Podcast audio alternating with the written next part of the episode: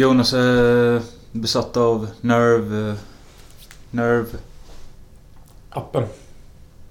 Ja, vi kollade lite på filmen Nerve nyss och... eh, Jag ville ta reda på om det faktiskt var en riktig app också. Och eh, det sjuka är att det faktiskt är en riktig app.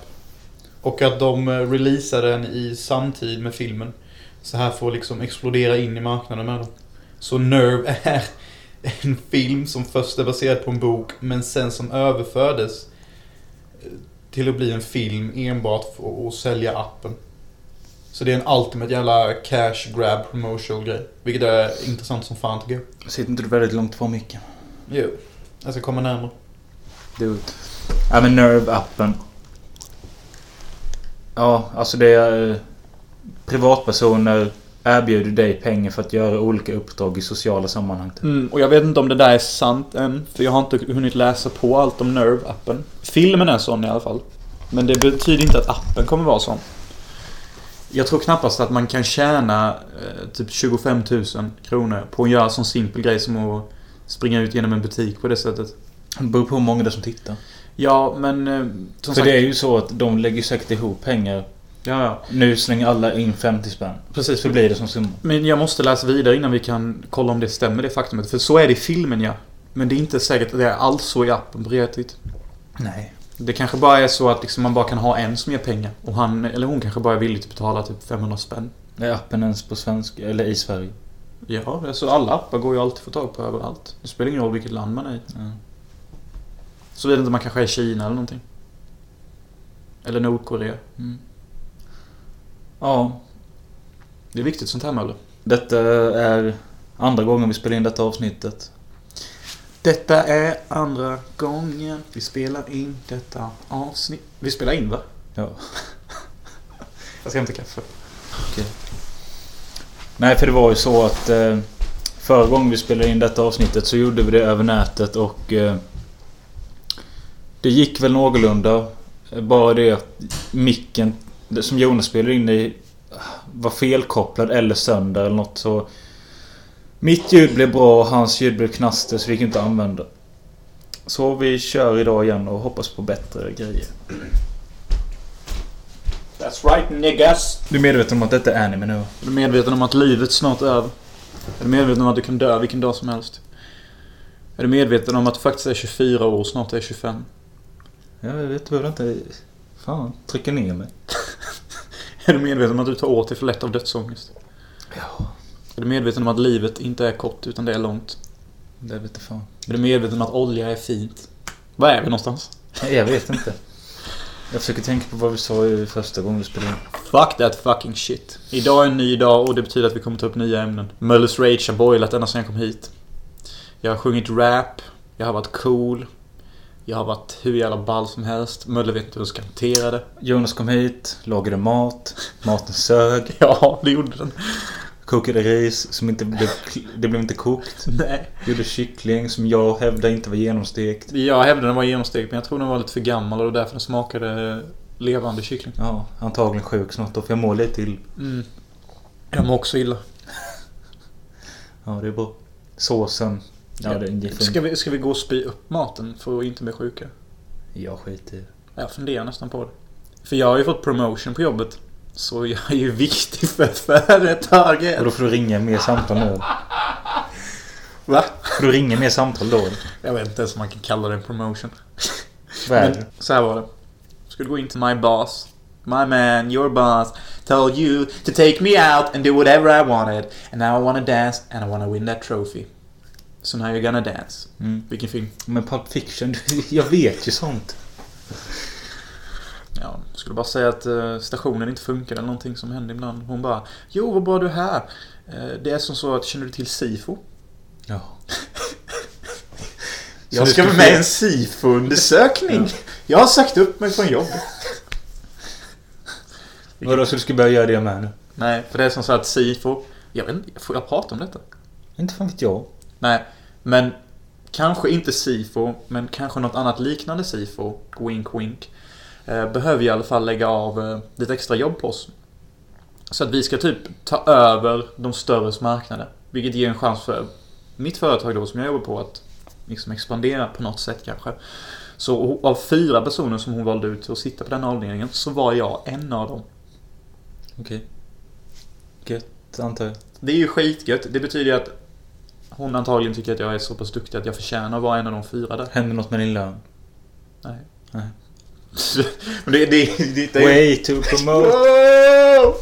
Men det är ändå gött att man liksom man påverkar och är så pass eh, aktiv på jobbet. Att, säkert så att de bara valt ut de fyra sämsta så att de nej, jag hoppas... Ja, det får jag ju se vilka jag sitter med. För jag vet ju på ett ungefär hur duktig alla är på jobbet. Så om jag märker typ att det är, är kassa, då, då kommer polletten falla ner och jag kommer förstå att jag är kass. Men jag tycker ju inte jag är kass och jag tycker att jag gör jävligt bra ifrån mig på jobbet. Och att människor verkar tycka om mig på jobbet. Jo men det är väl gött. Ja, för som jag sa innan. I början när jag jobbade där så var jag typ bara ett spöke som bara jobbade och sånt. Nu är jag typ mer social så, typ pratar mellan telefonerna. Jag pratar alltid med dem på rasten och sån skit. Så. Vilket är bra. Jag pratar även med cheferna och sånt ibland med.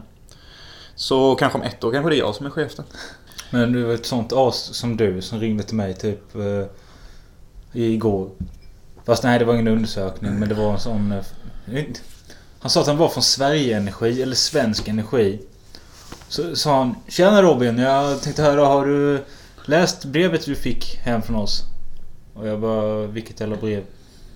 Jag kom det idag eller? Nej för två veckor sedan. Vi har en schysst deal till dig och det är, vi kan halvera din elkostnad. Jaha, okej. Så berättade de då vad de var för företag och frågade vad jag betalar nu. Bla bla bla. Och han pratade. Jag satte mobilen på högtalare och började söka upp dem på nätet. Jag hittade dem på Flashback och de skrev bara Gå inte på det bara. Så det är typ någon form av fake. De hade ju en officiell hemsida men... eh, Ja, tydligen scam. Men hur vet du att det var scam? Nej men jag litar ju på Flashback. Men då skrev alla scam. Nej, de skrev till så bara jag, jag har haft de här jävlarna nu i fyra månader. Jag har inte fått någon faktura. Jag har inte sett några pengar eller någonting. Eller jag har inte behövt betala någonting. Och det går inte att kontakta dem. Det går inte att skriva mail. Det går inte att ringa. Det går inte att göra någonting. Okej. Ja, det är skitdåligt. Ja. Man får tänka ibland när man går in och läser på internet med scams att många skriver också scams. Men det är också för att de är idioter och inte förstår sig på hur saker funkar. Mm. Så, men man, får, man får läsa mycket. Typ. Man ska inte bara liksom... Bara för att man ser tio människor som skriver scam. Ja. De kan ju vara fuck-ups som kan vara efterblivna. Ja. Men det är ändå bara att plugga på. Ja. Sket jag i henne eller? Ja, jag sa så bara jo kanske men eh, jag, ska, jag, jag gör det via en hemsida då istället. Ja men du vet gör du det här med mig direkt då fixar jag allting. Ja, den har jag också hört. Ja, jag, jag hör av mig till E.ON och skriver av det där och skriver in det på oss och jag fixar allt. Och jag sa bara nej. Bara, tack för en bra dag. Mm, den brukar jag också säga när jag är trött på folk. Du får ha det bra, tack, hej! Och så klickar jag då. Man är rätt kunglig när man sitter där med telefonen och headsetet. Ingen kommer åt den. När får vi headset? Åh, jag älskar headsets. Det är så jävla nice. Ja, alltså jag har sån här äcklig känsla i kroppen. De där kycklingarna som tränger sig igenom blodådrorna typ. Det där paketet hade varit öppet ett tag. Ja, och det låg öppet på en jävla skohylla. Det har varit öppet i tre dagar. Åh, humla. Är det lugnt eller? Inte fan vet jag. Det är väl salmonella.com. Sidan för dig. Har du haft lite whisky? Det är bra att klunka ner så när man dör. bara det för att du vet att jag har whisky. Har du whisky? Ja, men det står väl för fan inte stor. Nej, jag såg inte. Jag trodde det var en tom flaska. Nej. Men häll upp en liten whisky till oss då så att vi kan döda salmonellan. Du måste tänka på din hälsa eller? Jag mår så illa. Ja. Tänk vad lite whisky kan göra. Har du inte sett eh, Tom och Jerry när de är ute i snön? Kom ju Jerry där med whisky. Wow. Jag hade världens blackout nyss. Vad fan hände? Alltså shit. Tillbaka med lite whisky och... Wow! Har vi druckit asmycket eller? För jag hade världens fetaste blackout nyss och helt plötsligt kommer du in här med en whisky typ. Det är bara indikerar att vi har druckit asmycket och att jag hade en fylleblackout. Ja, eller så är det kyckling som satt spår i din hjärna. Ja. Salmonellan är i alla fall officiellt död. Rest in peace. Jag träffade en tjej som eh, jag pratade om Eyes of the Sun om och Ja. Hon eh, sa att hon kanske var intresserad så jag hookade upp er och du ska träffa henne nu. Mm, jag ska träffa henne senare idag. Och vi ska träffas på eh, O'Larrys. Så det, det, det känns ju skönt kan jag tycka för att eh, där finns det i alla fall alkohol tillgängligt. För det är inte något jävla äckligt fik. Som tydligen ska vara prydligt. Nej alltså fan så mycket hellre gå ut och ta en bärs och snacka än att ta en kaffe. typ. Ja, helt lätt, lätt som en fet jävla horplätt. Jag menar den förra gången var med hon skådespelerskan, jag tänkte mycket på det. Och du sa ju så här att ja, du är ute på fel mark. Och Ja, jag kände mig inte så jävla bekväm när jag var där på det stället för du vet, fåtöljerna var åt helvete och jag kunde inte sitta ordentligt och för det första var det alldeles för tidigt på morgonen. Det, nej men typ Espresso House är ju typ nervkultur. Nej men nej, det vet jag inte för nervkultur känns mer som att det finns lite booze och sånt inblandat. Det här var mer så här. Ja. Vi är fina i kanten men vi dricker inte och vi är inte sep och inte störda. Men vi vill ändå vara fancy. Fast vi är inte fancy. Okej. Nej, jag vet inte. Nu lät jag bara spydig och äcklig. Ja. Men jag mådde inte bra på Espresso House i alla fall. Så mycket kan vi säga. Nej men det är väl bra att det blir O'Learys. Drick inte för mycket. Nej, nej. Nej, nej. Alltså alltså, jag dricker inte mycket dessa dagar. Nej. Tycker du inte? Nej. Alltså jag, jag dricker mycket och rätt Du tjatade nyss till dig whisky. Jag, jag gjorde det för att rädda vår hälsa. Jaha okej. Så. Alltså jag dricker ju rätt mycket och så, men alltså det är inte så här överdrivet mycket. Alltså typ så här, jag kan jag kan Du dricker ofta men inte så mycket. Precis. Alltså... Jag dricker flera dagar i veckan tror jag. Men alltså... Alltså till och från då. Men det blir inte så här typ att jag bara hiver mig 8-10 bärs som förr. Utan det blir typ så här... Ja, tre, fem stycken typ. Typ, och det är ju liksom bara så här, ja men visst, det är ju typ... Vad fan ska man ens klassa det som? Det är ju som att bara dricka några glas vatten när man kommer hem efter jobbet typ. Det är ju liksom no fucking... Nej men eh, sabba inte henne nu då. Nej, jag är ju lite så här... För jag vill ha mina bärs. Ja, dina bärs.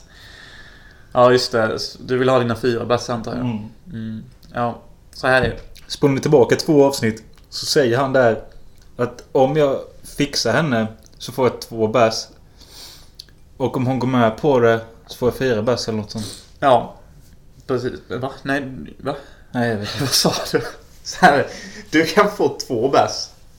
För det var, det var schysst att du äggade hennes intresse och sån skit. Och att jag ska ha en snack med henne. Men alltså, så som jag ser det så är det fortfarande jag som seal the deal med henne. Ja. Och det sa jag till dig, att fixar du skådespelerskan, då menar jag liksom Får du inte komma, komma till inspelning, ställa sig framför allt det där. Det är fortfarande jag som måste göra allt det grovjobbet.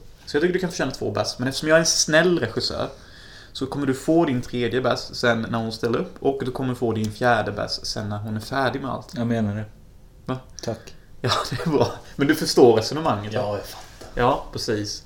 Jättebra jobb som casting agent här, men du kan inte få hela kakan. Nej. Du måste jobba för den. Så det bästa du kan göra nu som casting agent, det är att se till så att jag håller mig på banan nu med den här skådespelerskan och inte fuckar ut, så att du kan försäkra din lön. Detta är ju value for value. Ja, men jag säger bara ta det lugnt.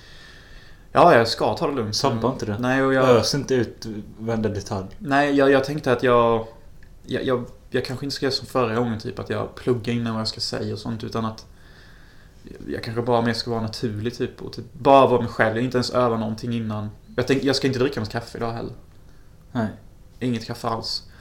Eh, och alltså bara förhålla mig liksom nedkyld typ. Så jag inte ballar ut typ. Och sen ve- jag vet ju ingenting om den här tjejen och liksom det enda jag vet är att hon ser relativt vacker ut på bild. Och att hon är liksom som smord för linsen typ. Smord. smord. Och jag tycker det är charmigt att hon är ryss. Och hon verkar trevlig och så, så ja. Ja, men, ja. ja, jag vet inte. Jag är ju... Håll dig i schack bara. Ja, jag är ju nervös för jag, jag har ju fuckat upp det här sju gånger. Ja.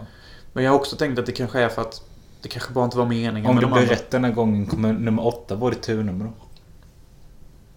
Jag ska faktiskt räkna ut hur många brudar jag har gått igenom så jag vet exakt. Men jag tror det är sju ungefär. Men de andra, jag, jag tror... De har inte varit rätt ändå typ. Nej. Jag är typ lite glad över den senaste som hon ställde upp för. Nej, hon hade nog fan inte haft rätt look för den här filmen. Det är därför jag känner att jag verkligen, verkligen vill naila detta. Mm. För att hon har rätt look och det passar tror jag är ryss. Det blir en exotisk stämning. Det kommer passa hela auran filmen har. Det, det jag har kommit fram till är det ju att det bästa, om jag bara går dit och liksom är mig själv och inte har massa idéer om hur jag ska sälja mig själv eller någonting. Då, då finns det ju bara två utvägar. Som inte jag har någon kontroll över. Och det är att antingen så gillar hon mig eller så gillar hon mig inte. Mm. Och det är ingenting jag kan kontrollera. Nej. Det är hur skönt som helst om man tänker så. Låter inte det som sunt tänk? Jo, kör på det. Ja. Det ska bli så här spännande. Jag älskar detta med... Alltså jag känner att den här kycklingen rör runt hela min mage. Ja. Den kanske var lite dålig. Jag måste bara ta lite mer whisky så jag dödar allt. Det kan varit eh, riset förresten. Nej, det kan det inte vara. Ner med det och döda. Nej, jag, bara, jag bara hoppas jag nailar henne. Alltså, jag tycker sånt här är jättekul. Det är, det är nästan min favoritdel än så länge med hela filmskapandet. Bara gå ut och snacka med skådisarna one-on-one. Typ, jag tycker alltid det är, det är speciellt typ. Visst, det kan vara skittråkigt eller jättejobbigt ibland men om man verkligen connectar med någon så är det så skönt om man har liksom... Inte, det, det känns så jävla fancy. Typ. I, I, I just love it. Jag bara ser framför mig sen när man är mycket rikare, att man sitter på någon New York-klubb och bara Ja men vi, vi går över till uh, Doors. till The Doors och, och tar en bass och så kommer min uh, fotografpolare över, det är lunch eller jag bara ja, visst visst kom över du så kan vi väl snacka alla tre typ. Ja. Ja men Så jävla skevt att det blir med för du... Du säger att du inte ska dricka kaffe det har du ropat innan. Du säger att du inte ska dricka för mycket, du dricker whisky innan. Ska vi inte bara erkänna att uh, detta är ett skådespel och att detta var ungefär som jag lät Jo. på den officiella dagen. Gick ni på det? Var mitt skådespel trovärdigt? Lät jag nervös eller så? Alltså Jag- allt detta var ett... Ja. Ett skådespel. Ja, alltså det är ju sant det han säger, bara att han redan sagt det. och- Jag har redan träffat henne. Ja. Men det får ni höra i nästa avsnitt. Ja, precis. Vi ville ju bara göra en följetong. Och detta hade ju funkat om inspelningen över internetet hade funkat. Ja. Men så kom vi överens om att vi får göra om samma grej ungefär så att vi kan göra en rolig följetong av det. Ja. Men! Eftersom detta var ett, en ungefär tolkning över vårt telefonsamtal. Bara det att jag tror att jag lät lite mer neurotisk och skadad och rädd. Ja, nu spelade in förra gången. Ja, denna gången lät jag mer självsäker. Vilket jag inte alls var, utan jag lät mer så här. Ja, fan, jag, jag har sån riktig jävla ångest typ. Så. Jag, jag vet inte vad jag gör om jag inte nailar henne. Alltså, om, jag, om jag inte får henne att fucka ur igen. Alltså, då, då är ju typ allt kört. Då är det som jag har någon förbannelse som jag inte kommer ifrån. Det lät lite mer åt det hållet. Ja. Detta var också en överdrift. Jag kan inte, jag kan inte balansera det verkligheten redigt. Men det var ungefär så. Ja. Men hur kul tyckte ni inte det här var? Att vi gjorde en skådespelstolkning på något som redan har hänt för att göra avsnitten roligare. För vet ni vad? Det är så här media gör hela tiden. Så när ni kollar på media och TV4-nyheter nästa gång, tänk att de håller på så här då. Bara att de inte erkänner det efteråt. Det är inte bara det. Jag tänker typ allting som Bonde söker fru gör de säkert om sånt. Ja! Sånt här görs hela tiden. Ja.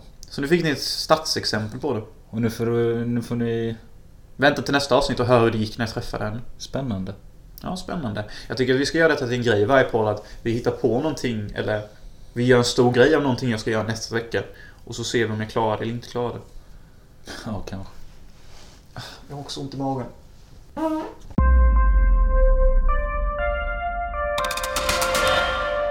Nej men vi hugger in på temat. Yes. Och temat är ju anime del 2. Yujibe. Gå det där Gemma! I fuck your cunt. I fuck you in the cunt. Yeah. Så... Ja, jag kan säga att denna veckan var ju... Det var inte lika jobbigt som förra veckan. Och se anime. Nej. Och Sen om det beror på filmerna eller på grund av att jag har kommit in i det lite, det vet jag inte. Men i alla fall, första filmen jag såg det var Jonas överhypande Ninja Scroll från 93.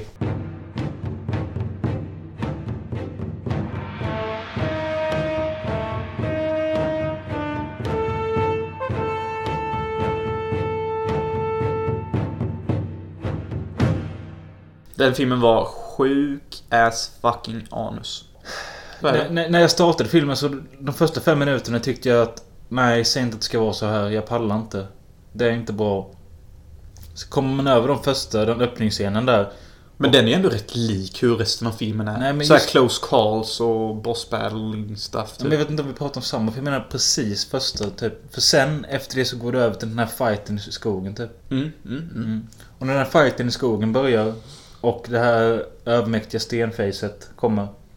Och han slaktar alla. Då blir man rätt jävla hooked. Ja, då tyckte jag det var skithäftigt och... eh, För det är så jävla mycket blod. Man blir nästan lite nauseated för att man inte är så beredd på det. Ja. Och då fattade jag att den här filmen är liksom... The real fucking deal. Ja, det hålls inte tillbaka på våld, det hålls inte tillbaka på blod. Jag älskar den öppningen. När jag såg den öppningen. Jag trodde att Stenmonster skulle vara liksom the boss för hela filmen. Mm. Typ för att han är så jävla fucking overpowering. Och typ bara döda alla direkt och bara skapa mardrömmar. Ja, det är skitmånga som dör. Ja, hur rått är det inte när han håller upp den där mannen framför bruden och sliter isär honom på mitten? Ja, just det ja. Jag tycker den effekten på hennes skrik är så jävla bra. Det blinkar sådär bakom henne och så har de lagt på någon vågeffekt på hennes ansikte. Och så bara skriker hon i ren terror. Typ man bara... Detta är någon jävla monster typ. Som är på riktigt. Han dricker ju upp henne, hans blod med ja framför just, henne. Just det. Nej, jag var inte beredd alls på att det skulle vara så. När, när han dricker blodet då är man liksom wow. Då fattade jag lite varför du satt förra avsnittet och sa att alltså den är så sjuk. Ja men det är ju sjukt. Först slakta 20 män. Sen slita isär en man framför en rädd flicka och sen dricka blodet som att det vore någon jävla champagneflaska typ. Ja. Men du förklarade handlingen ganska bra förra gången vi spelade in. Du får gärna göra det nu igen. Mm. Handlingen är så här, vi har ju en hjälte som är bara en vanlig dagdrivare. Han är egentligen inte på... Han, han har liksom ingenting med handlingen att göra per se. Han är liksom bara en man som blir indragen i olika aktioner. På grund av att han räddar en flicka som håller på att bli våldtagen av stenansiktet. Precis. Den här Stenås då som både jag och Möller trodde var the big bad fucking boss. Han lyckas ju döda henne med hjälp av flickan faktiskt. Dödade henne med hjälp av flickan. Ja, han dödar honom med hjälp av flickan. För hon är ju gift. Alla som kysser eller hånglar eller ligger med henne dör ju. Ja men kolla, stenansiktet tar ju bruden. Ja, och typ klär av henne naken, slickar henne, suger tutte, suger hennes mun. Och här reagerade jag med att what the fuck. ja, alltså man han- får fucking luscious tits. Han suger hela hennes ansikte och tuttar och allting typ. Mm, och då sitter vår hjälte där och bara I was admiring your body. I was looking, it's not all covered in stone. Och så kastar han en kniv i ögat på dem. Och så blir det värsta dampet och han bara Och så kommer någon läskig så här melodi som påminner mycket om eh, The Legend of Zelda och Yarn of Time. Varje gång man möter en boss eller någonting som är övermäktigt så är det ungefär ett liknande soundtrack. Så när jag såg den scenen första gången, då kände jag samma känsla som när jag typ var så här 13 och spelade Zelda. Typ bara shit. Nu är det en boss, spring typ, vi kommer dö. Och det var ju den, den viben man fick då. Men En sak jag bara kom att tänka på nu. Det är rätt starkt att börja filmen med den eh, skogsscenen när han slaktar allt. För det är liksom som att börja filmen med en eh, slutscen som är övermäktig så. Ja, lite kanske. Jag vet inte, det är en jävligt bra början. Är det ju. Och... Eh, Stenmonster är ju faktiskt en någon, alltså... även Alltså jag tycker bara det är kul att de har tagit typ egentligen en sån tråkig idé och ändå lyckas få han så bra. För att vet, när man tänker stenmonster övermäktig med ett jävla svärd typ. Alltså man blir ju inte kåt. Man tycker ju inte det är en rolig idé. Nej. Det känns ju så jävla, ja han är övermäktig, det är allt han är. Men han var ju så mycket mer på något sätt. Ingen aning vad jag försöker säga. Ja men den här huvudrollskillen då. Han räddar henne. Ja. Och de ger sig ut på... Ja, de, de möter upp en gubbe med. Ja, och den gubben förgiftar honom med eh, någonting. För att han vill liksom besegra de åtta jävlarna av Kimon. Och det är de som han... Det är liksom åtta bossar typ. Och stenmonstret var en utav dem. Ja, precis. Och för de åtta bossarna planerar att ta över typ hela Asien med någon form av Shogun of the Dark. Och det vill inte den här äldre gubben tillhöra, för han tillhör en annan faktion. Men den här hjälten bryr sig inte ett piss om det, men eftersom den här gamla gubben, den vise mannen då som leder dem genom allt, förgiftar honom så har han typ inget val. Förutom att döda de här åtta jävlarna av Kimon som är som olika battles allihopa.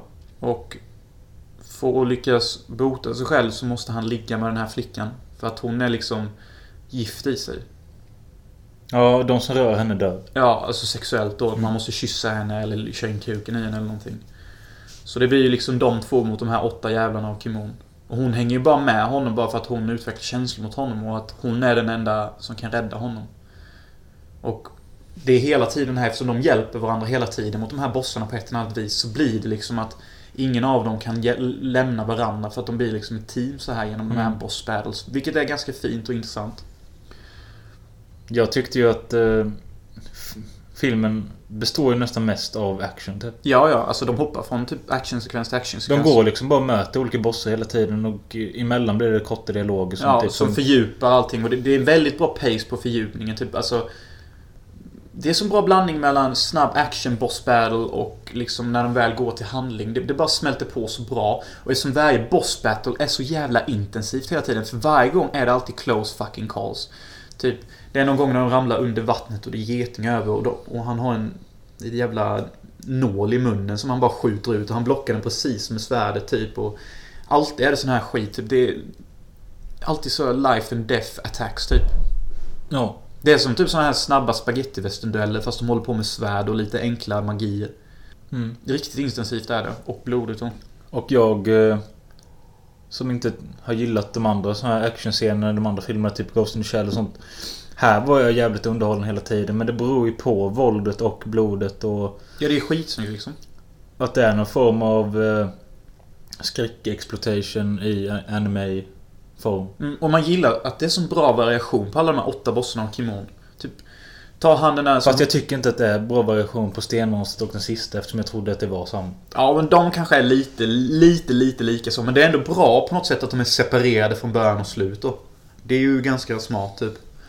Men jag älskar det här monstret som gömmer sig i skuggor typ. För när han kommer och fångar flickan en gång. Då kommer han så här bakom henne och då ser det ut som typ ångest vet som kommer Mm. och tar in en i mörkret. Så han är nog en symbolik för ångest. Och många bossar har ju så här symboliker. Mm. Jag älskar den blinde samurajen i skogen. Mm. Det är ju en skitbra scen. Med träden. Ja. Your weakness is that you can see. Typ, det är alltid sånt här typ att de, de förlitar sig på de styrkor de har. Och jag älskar hela tiden hur de säger Han har en intressant teknik. Mm. Mm, fin teknik du har. Okej, din teknik är att du kan gömma dig i skuggor. En vanlig människa skulle kalla det magi. Men det här är så bra med den här filmen att den... Ja, jag tycker den blir så mogen på grund av det. Känner inte du det? Det var detta du snackade om sist men Ja. jag fattar inte. Men nu när du får tänka på det, förstår du inte vad jag säger? Nej, du tycker det är bra att de inte kallar det magi? Ja, för att magi är ett sånt dumt ord. Magi är ett annat ord för någonting man inte förstår sig på. Typ, liksom. Man kan säga magi om till exempel solens strålar. Men liksom om vi bara börjar studera det så kan vi säkert förstå oss på solen och då kommer vi inte kalla det magi längre. Då kommer vi kalla det naturkraft. Och det är precis det här de gör i filmen. De väljer att se det för vad det är. Det är någonting man kan lära sig. Det är inte något outwardly. Så det menar att det inte finns magi? Nej. Eller? Det Nej. finns bara teknik. Antingen så lär du dig eller så lär du dig inte det. Och jag tycker det är skit... Alltså det gör så mycket för filmen. Hade de sagt magi... ja, Jag hade inte gillat filmen lika mycket då. Det har inte påverkat mig någonting. Det hade påverkat mig jättemycket för allt de har är dessa tekniker för att överleva. Fast den sista bossen då. Han har ju tekniken av reinkarnation. Mm, just det. Det är ju ganska intressant. Det hade man ju nästan kunnat kalla magi. Han dör ju rätt jävla hårt. Men, ja, vilken var din fa- favorite battle då? Av alla bossar? Nej men alltså det jag kommer ihåg i efterhand det är ju första med stenansiktet. Jag kommer ihåg det med bina. Jag kommer ihåg träden. Jag kommer ihåg slutbossen. De andra kommer jag inte ihåg. Nej, de andra, är, de andra är lite mer så här sidospelare. Typ, de är med lite under hela filmen men dör ganska enkelt. Så typ. Eller de dör inte enkelt, de, de dör snabbt när de väl dör. Men det gör ju typ många, men det är också bra. Men, Men det är väl för att just de jag nämnde sticker väl ut lite att man kan tänka tillbaka att jaha, det var han med bina typ. mm, och han är ju rätt sjuk. Ja. Han med bina. För han ser typ ut som Jason eller någonting. Bara det att han har en bikupa på ryggen. Fast Jason utan mask då. Men jag gillar slutfighten som fan. Ja, var bra. Den är så jävla straight forward typ. Typ han bara springer mot honom och så bara po, po, po, po. Och den slutbossen då, det är ju... Vår huvudperson har ju faktiskt ett förflutet med honom. För att Mm. den slutbossen då eh, förrådde honom och hans team. Som ledde till att de dödade varandra. Och vår huvudperson tror jag han har dödat honom men han får ju förklarat för sig att han har lärt sig tekniken av reinkarnation. Och det är därför sista fighten är så jävla rå. För, för det första, den här killen är Biff Teki. Ja. och det är så jävla rått när de börjar slåss för han bara sliter in honom i, eh, emot en vägg typ. Ja. Och bara... Alltså typ slår honom typ så här 15 gånger på raken hur fort som helst, hur rått som helst. Och bara... Jag tänker tortera dig först innan jag dödar dig. Du förstörde min dröm. Och han bara... Din dröm? Ja, min dröm. Min dröm att ta väl över världen med ninjos. Ja, nu låter det skitlöjligt när man säger så men... Det på asiatiska så köper man detta för att det är inte over the top då. Nej. Typ jag lyssnade på den engelska dubbningen och då låter de så här You destroyed my dream and I will now kill you and torture you. Alltså det blir så här väldigt så här. Nej, jag såg den också på asiatiska. Mm. Och sen så jag älskar det när han rycker tag i hans axel typ bara Om du kommer tillbaka flera gånger så ska jag döda dig om och om igen. Och så bara skallar han sönder honom. Alltså typ han skallar honom så här tio gånger rakt ner genom trägolvet. Och jag bara wow. Det där kom verkligen från Ja men det är, det, är, ingenstans. det är no mercy. Ja, jag bara tänkte detta är det sjukaste jag sett. Han skallar ihjäl honom rakt ner i golvet. Alltså han bara boxar in hela pannbenet på honom. Men sen så kommer han ju tillbaka typ och bara fan vad läskigt det är. Och så kommer den där bossmusiken och Riktigt rått är det. Ja, nej men jag sa betydligt bättre än vad jag trodde. Ja, Eh, underhållande typ hela vägen. snygga vinklar, jättebra actionscener. Ja, För mig är det en 4 av 5. jag gav den en trea. Mm. Eh, men den var ju bättre än alla filmer jag såg förra veckan. Ja, och... ehm, Ja, verkligen. Och ehm, Många kanske skulle säga att den är jävligt ytlig men det finns faktiskt något väldigt fint i att luska ut mellan relationen och huvudpersonen, hon flickan typ. För som jag sa innan så det är ju inte huvudpersonen som växer som människa utan det är ju kvinnan. Bruden. Bruden. För hon lär sig, Brudan. bruden. För hon lär sig typ någon form av konstig självrespekt genom resan. Och växer som person och typ det är mest fokus kring henne om vi ska bara diskutera plot points. Nu kanske killen står för mest väl action. Typ, ja men... Ja men det är intressant. Ni får gå och kolla in det och se vad ni tycker. Jag tycker att det är en väldigt mogen handling som man kan liksom ta lärdom av. Och genom allt det här får man en jävla massa sjuk kung fu typ. Möblad. Se den. Ja, helt ärligt så tror jag aldrig jag kommer se en bättre anime faktiskt. Det känns nästan så. Jag har letat runt som fan men jag hittar ingen som verkar lika bra.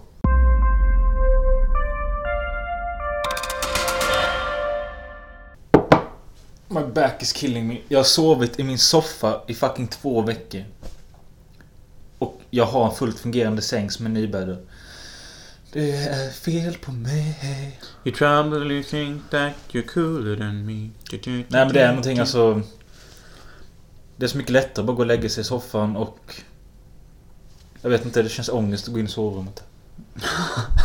Varför känns det ångest att gå in på sovrummet? Jag vet inte. Och har du inte tänkt på att om du behandlar sovrummet på det sättet som du gör nu, att du på något sätt inbjuder Ångest. eventuella krafter av ångest att bosätta sig där inne? Jo. jo. Nej, kanske för att jag inte har någon TV där inne eller något, jag vet inte. Mm. Men å andra sidan, jag har inte ens kollat på TV de här senaste nätterna jag lagt mig. Nej, men jag, jag förstår inte. Alltså, det är inte bra det du håller på med. Man kan inte försätta skräck i olika rum på det sättet. Nej. Men Jag vet att nu du inte har så mycket tro i sånt här och du förstår oftast inte vad jag säger när jag pratar så här. Det är det här jag menar. Du tänker magi när jag pratar så här. Jag tänker teknik. Okej. Jag säger att det, det, man kan göra grejer som är svåra att förklara. Men det betyder inte att det är magi. Det betyder att det är någonting du aktivt gör fast du inte förstår hur du gör det. Men jag tycker verkligen att du kanske ska börja försöka sova där inne igen. Jag kanske gör det ikväll. Jag vet inte. Du kanske ska gå in med ett kors och elda upp en liten docka och be till någonting. Mm. Vi borde kanske göra något ri- rituellt där inne. Nej, Passa på nu när du ändå har matat det med lite magi. Och krafter och skit. Nej, jag vågar inte. Hade du inte vågat det? Nej, Jag vill inte. Vi hade kunnat göra lite poddgrej. Jag sätter på mig någon sektoutfit och så kommer jag in med ett kors typ och så bara... Jag vill ta kontakt. Men vi måste göra det seriöst så det får ju typ bli med så här. Krafter som är här inne av okänt slag. Snälla kom ut och ta till oss. Ja. Ja. Vågar du? Vi kan kanske göra något klippet till det sen. Ja, men som sagt. Har ni några historier om sånt här? Ni som lyssnar.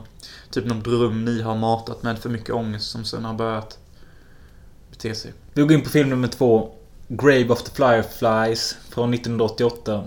Ni vet den filmen alla pratar om som säger att man börjar lipa och att man överväger sitt liv på ett helt annat sätt. Ja. Eldflugornas herre. Nej, Eldflugornas grav. Ja, den eh, kanske sorgligaste och brutalaste filmen anime har sett. Och nu quotar jag andra och inte mig själv. Utspelar sig 1945, tror jag. Yes, och det handlar om krigets synpunkt från en civilist. Ja, det följer två syskon. Som är under 18. Ja, pojken kanske är typ 14-15 och hans syster är typ 8. Mm. För mig är han en han, för Mölle är det en hon. Varför? Vem? Systern? Den lilla ungen. Det är en tjej. Det är en han. Det är en tjej. Spelar det någon roll? Nej, men det är en tjej. Då spelar det roll. Filmen börjar rätt hårt med att eh, det är en berättarröst av den här äldre brodern. Spelad av Max von Sydow i översättning. Nej, Nej. men det kunde. Men han börjar med att säga så här. Jag våldtog min son. Nej, men jag klipper in det. Ja. September 21st, 1945. That was the night I died.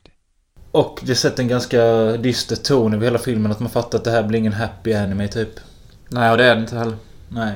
Det följer liksom deras överlevnad utan föräldrar, utan någonting i kriget och... eh, Ja, för de är typ så här lättsamt eldbommar deras by. Det är inte så här full brutal napalm utan de, de slänger typ facklor på hela byn så med hjälp av flygplan.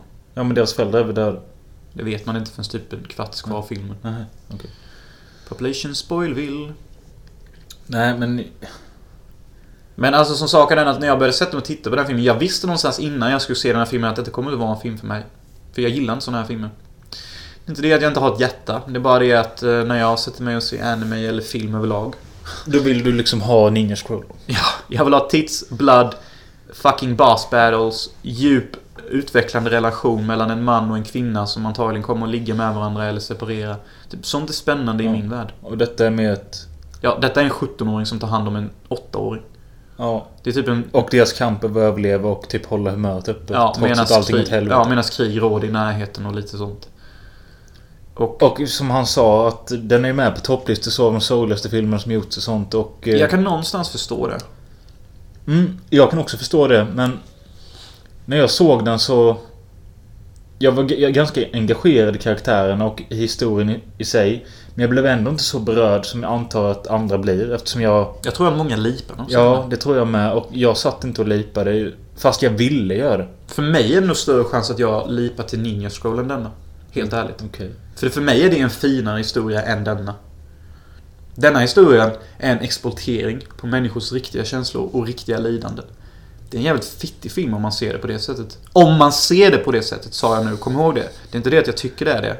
Men med vissa perspektiv så blir saker väldigt smutsiga. Ja. Och denna filmen har också det. Den är som gjord, som du sa, tror jag, förra gången, att det är en film man ska gråta till. Ungefär som när du berättar om hur du går på begravningar. Ja. Ja, just det. Avsnitt 5. Mm. Så jag vet inte vad jag kan säga om Grave of the Fireflies mer. Alltså se den om ni gillar lite så här mer realistiska... Ja, om man jämför med... Alltså, detta är en film som egentligen inte... Den finns ju i live action version med, alltså med riktiga människor och så. Men den... Det enda den har som gör att den krävs att den är gjord i anime-stil, det är väl egentligen alltså alla de här jävla Fireflies och sånt. Ja, de blir väldigt snygga i anime. För annars är ju Ninja och sånt, det är ju grejer man inte kan göra i verkligheten typ. Ja, inte redo på samma sätt. Det, det blir väl inte redigt samma känsla. Alltså, ska man göra Ninja Scroll in real life? Risken är att det skulle bli en väldigt... Jag vet inte. Skrattretande. Ja. Eh, För typ man köper alla hopp och alla överdrivna blod så jävla mycket lättare när det är anime. Typ skulle man se någon puckla en kille så typ tio gånger typ med den mest brutala näven man sett och typ då skulle man nog bara... jag vet inte vad, hur man skulle reagera men... Jag vill inte säga att det passar bättre i anime. Jag bara säger att handsken kanske är skönare i anime. Mm. Ja, jag vet inte fan. Men alltså, jag tycker inte att uh, Eldflugornas grav på något sätt är en dålig film. Alltså, Nej, inte jag heller. Det är en ganska fin historia så, men det är bara det att... Vad är tutsen? Vad är svärden? Vad är alla coola effekter? Vad är den sköna musiken? Vad är kvinnan man vill hålla om? Musiken är faktiskt rätt bra. Ja, det är ju sant. Nej, det är det inte. Jag har ingen aning. Jag kommer inte ens ihåg. Nej men jag kollade första kvarten i förrgår eller något och det är rätt bra. Mm. Men det hade ju inte skadat om det var en attraktiv kvinna med i filmen. Jag tycker att filmen tar mycket stryk på grund av det. Ja. Det kunde ju funnits ett love interest för vår 17-åring. Ja det kanske det gör men jag vet inte. Jag kommer inte ihåg. Nej, se. Då fanns hon antagligen. Men jag såg ju filmen för något år sedan. Men Har du inte sett den nyligen? Jag såg bara en kvart på den. Ja, okej, okej. Ja, men jag såg ju den nyligen och jag såg ingen kvinna. Nej. Helt ärligt så såg jag inte en enda kvinna i hela filmen nu när jag tänker på det. Nej men det är väl mest de här syskonen. Ja, som inte är någon kvinna. Du tror ju du är en tjej i den här Det lilla. är en tjej. Hur, hur, vad är ditt bevis? Okej, låt mig googla. Ja, Satas younger sister, Setsuko. Ja. Men eh, ingenting av det vi säger är verkligen sant eller inte sant. För hon är ju egentligen bara en tecknad figur på ett papper som någon har filmat av och matat in. Ibland ska jag slå in din käft mer om du tror. Är det jag säger falskt? ja. Nej. Det är ju en tjej. Nej. Det är en ritad avbild av en minderårig kvinna. Knulla dig. Fan. Ett avbrott på 15 minuter för att du ska komma och dissa sanningen. Det gör jag inte. Det är en ritad karaktär. Är det inte det då? Säg ja. Det är en ritad flicka. Mm. Mm. Ja, men du har rätt. Grave of the Fireflies. Jag har gett den en fyra. Den förtjänar inte fyran för att fyran är egentligen där för att jag låtsas att jag var så berörd som jag egentligen inte var. Det är en trea, fyran och femmor får vara där om man blir så berörd som den, folk blir av den. För mig är det en film som att jag accepterar vilket betyg man än ger till den. Jo, men jag menar att jag ljuger lite för mig själv när jag sätter en fyra. Ja, du är en falsk själ. Yes. Och du borde fan sätta högre på Ninja Scroll. Nej. Men det jag vill säga är att båda de här två filmerna är i toppskiktet i anime för min del. Kanske för min med, trots att jag inte tycker om någonting egentligen med Grave of the Fireflies. Jag uppskattar den egentligen bara för att den är så pass tråkig typ. I all sin sorg. Ja. Det är inte mycket ljusglimt i den. Nej, och det uppskattar jag. Men...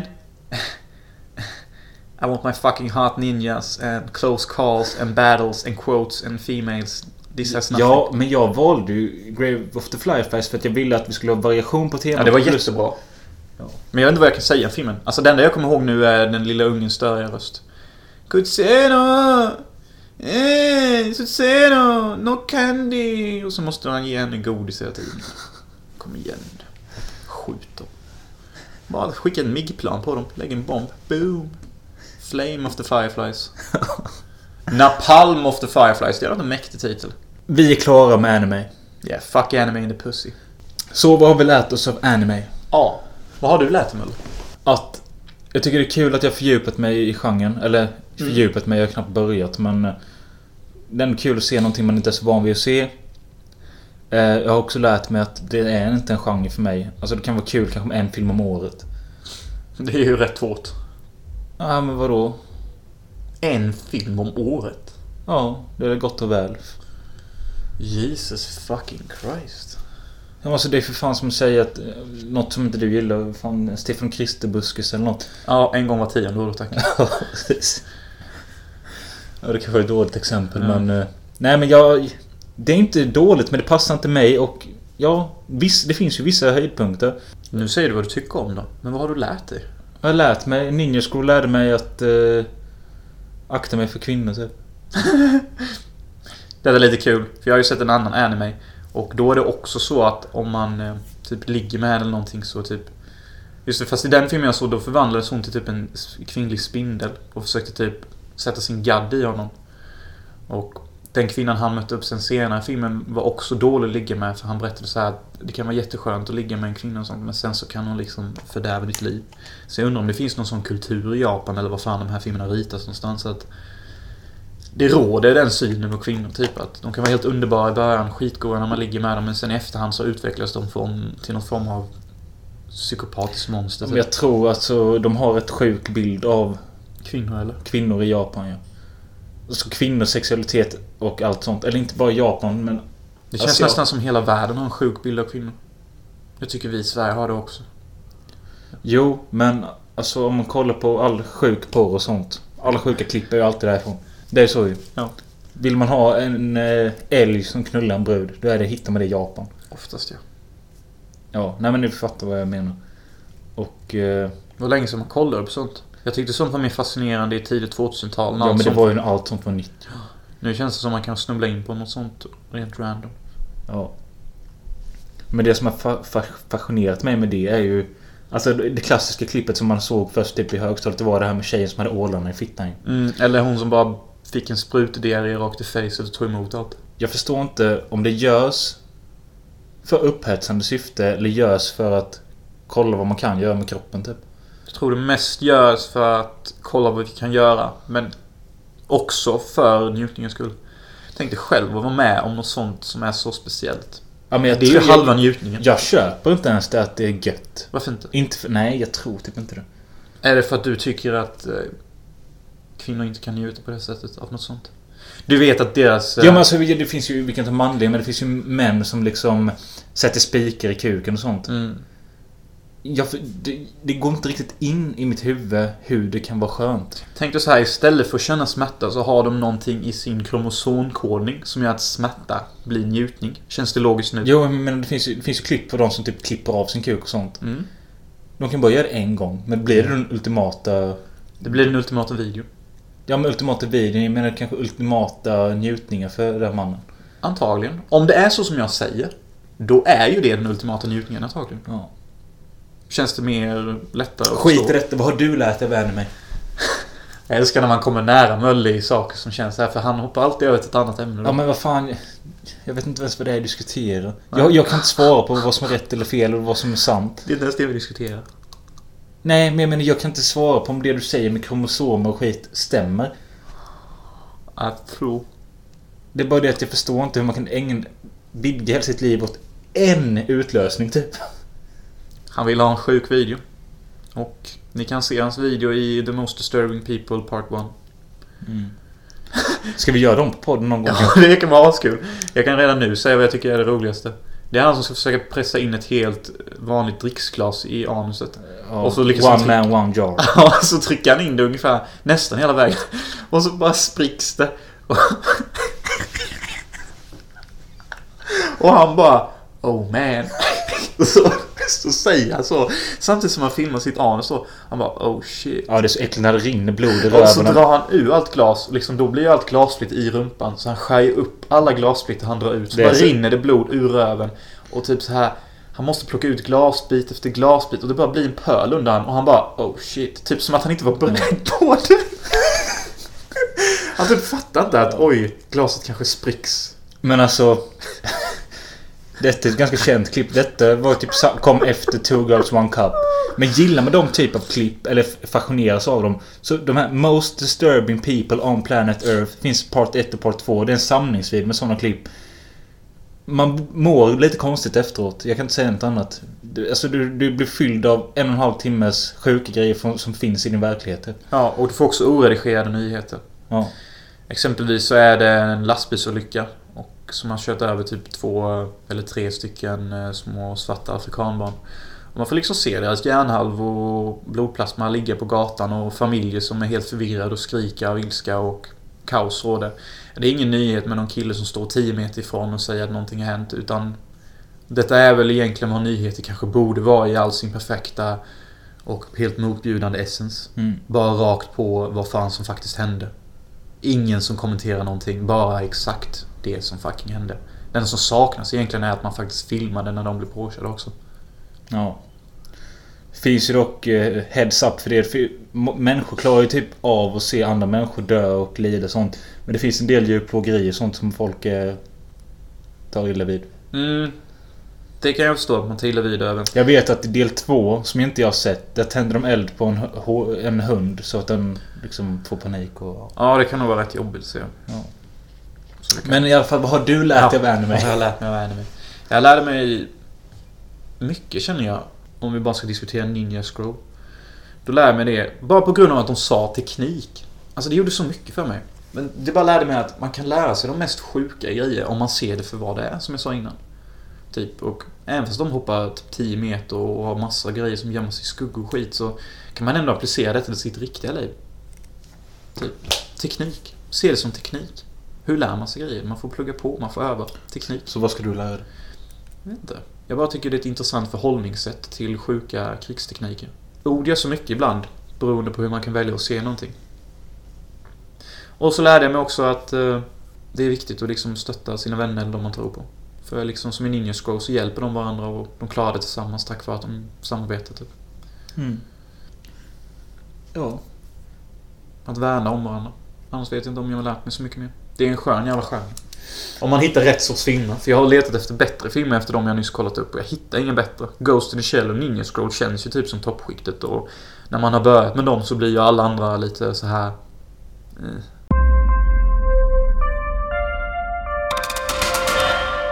Det finns ett podcastpris som pågår just nu som man hittar på Daytona.se.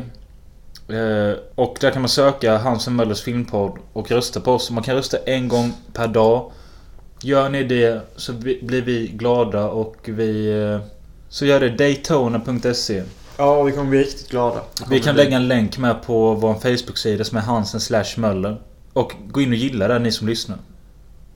Yes, gör det och häng med oss på denna resan. Jag tänker säga sen när vi blir askända och riktigt mäktiga.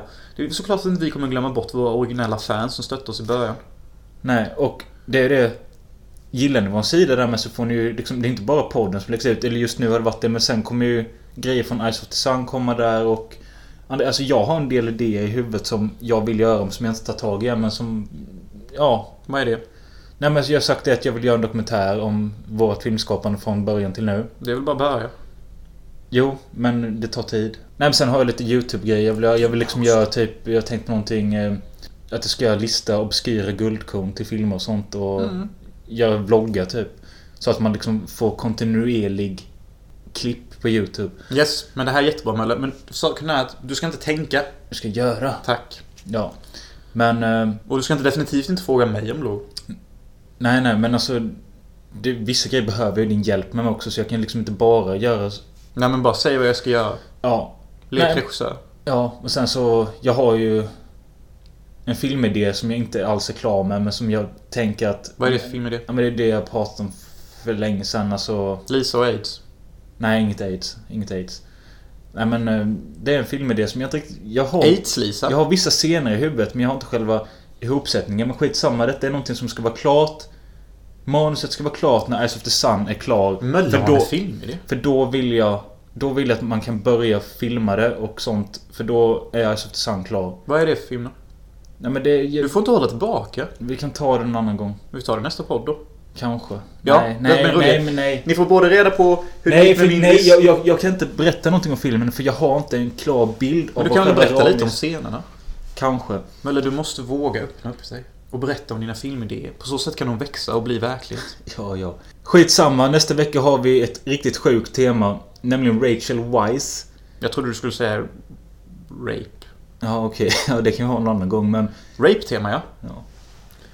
Rape, rape, rape, rape, rape. Sen också, är det någon som eh, har något förslag på något tema vill ni att vi ska prata om speciellt? Bara shoota. Jag vet att Christian Schill har sagt Bruno Mattei. Jag har skrivit upp det i ett dokument att vi ska göra det om någon Och vecka. som ni kanske vet, Bruno Mattei och Jess Franco är mina svärföräldrar typ. I love them to bits. Ja. Speciellt Jess Franco. Jag tror... Ja, jag tycker han är hur mäktig som helst. Alltså, jag tycker typ ingen film jag har sett av honom är bra. Förutom typ kanske Venus in First. Men jag det är bara det att han har gjort så Ja. jävla mycket. Han har gjort så många sjuka filmer och det är alltid så goda ingredienser i filmerna. Och sättet han har levt på, alla skådisar han mött och sättet han förklarar hur man gör film på. Men han lider ju lite av samma problem som Lucio Fulci har. Vadå? Att de har mäktiga jävla grejer i sig men att ibland så kommer de till de här sega partierna där man bara vill ta livet av sig. Ja, ja, det finns ju helt klart. Men jag, jag bara gillar sättet... Jag, alltså det var han som inspirerade mig till att göra Ice of the Sun. Jag, kommer, jag såg någon dokumentär med honom, det var du som länkade. Grejen var att hade det, det varit han som gjort den så hade den varit klar för fyra månader sedan. Ja, absolut. Han är ju mycket skickligare. Men det är också gillar man. Jag vill komma upp i hans tempo. Typ hans momentum. Mm. Och det går säkert, men jag måste bara komma in i det. Men det var han som inspirerade mig. För han började prata bara Folk kallar mig en amatör. Jag är hellre en amatör än ett proffs. För amatör kallas så älska eller någonting sa han. han, han Och det finns en anledning till att folk fortfarande pratar om Jess Franco. I filmen a lot of hot females. Ja. Och sen han hade så sjuka det alla skådespelerskor bara berättade typ hur han regisserade alla. Och han typ bara, ja men gå bara över och typ Ligg på den flickan så filmar jag det lite här från olika vinklar typ. Och så du, du är i en drömvärld typ. Du behöver inte tänka på det. Bara ställ upp nu. Helvete vad vi pratar, vi ska spela in ett avsnitt till nu. Hej då! Yay!